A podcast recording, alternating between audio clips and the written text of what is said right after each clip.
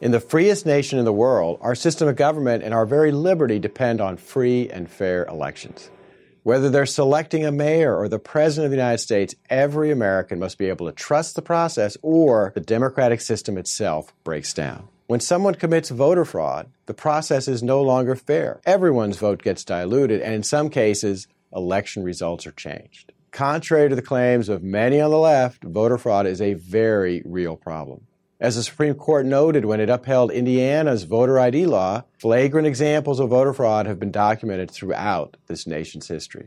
The National Commission on Federal Election Reform has said that in many close elections, fraud can absolutely change the outcome. Cases of local elections getting overturned because of fraud have occurred in New Jersey, Indiana, and many other states. Although the Heritage Foundation's voter fraud database has detailed cases of hundreds of people who've been convicted in recent years, the fact is voter fraud often goes undetected. And even when it's discovered, overburdened prosecutors rarely prioritize these cases. Fraudsters can steal votes and change election outcomes in several ways, including voting in someone else's name, registering in multiple locations to vote multiple times in the same election, voting even though they're not eligible because they're felons or they're non-citizens, or paying or intimidating people to vote for certain candidates.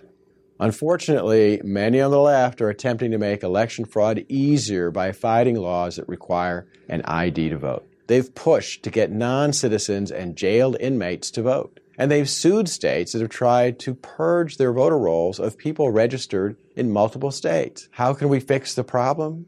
Well, since states control much of the electoral process, they must pass laws requiring government-issued I Ds to vote. That ensures people aren't stealing others' identities and their right to vote.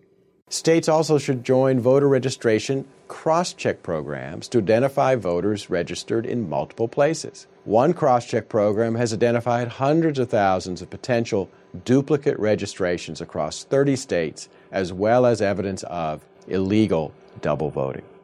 States should also compare voter rolls with government records to identify convicted felons and non-citizens who should be removed from the rolls. And the federal government should cooperate with these efforts and make Department of Homeland Security and other databases available to state officials. Preserving this great experiment that is America depends on having free and fair elections where all Americans can trust the process and the results. Something as critical as election integrity can't be left to a simple honor system. One of the most important roles of government is to safeguard the electoral process and ensure that every voter's right to cast a ballot is protected. That not only protects our right to vote, that's how we protect the future of our very republic. If you enjoyed this podcast, you can find the full video series on the Heritage Foundation's YouTube channel. This podcast was produced by Genevieve Wood and edited by the Five Stones Group. We want to give a special thanks to our donors who make projects like this possible.